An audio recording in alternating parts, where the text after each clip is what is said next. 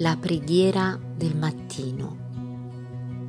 Allora si cominciò ad invocare il nome del Signore. Pace a tutti, fratelli e sorelle, e buongiorno.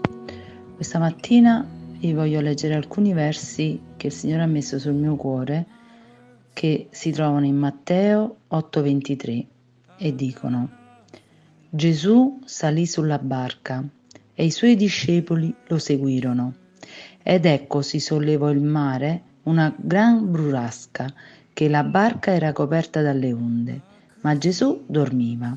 E i suoi discepoli, avvicinatisi, lo svegliarono dicendo: Signore, salvaci, siamo perduti. Ed egli disse loro: Perché avete paura, o gente di poca fede?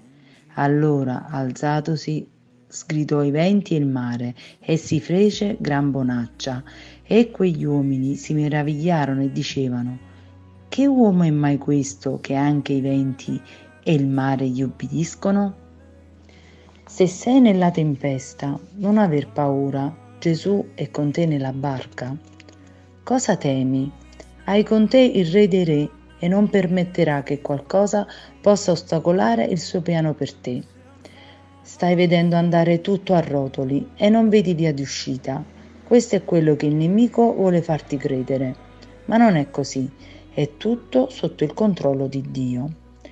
Come i discepoli si stupirono che Gesù calmò il vento e il mare, così egli ti stupirà quando vedrà avverarsi tutte le promesse che ti ha messo nel cuore.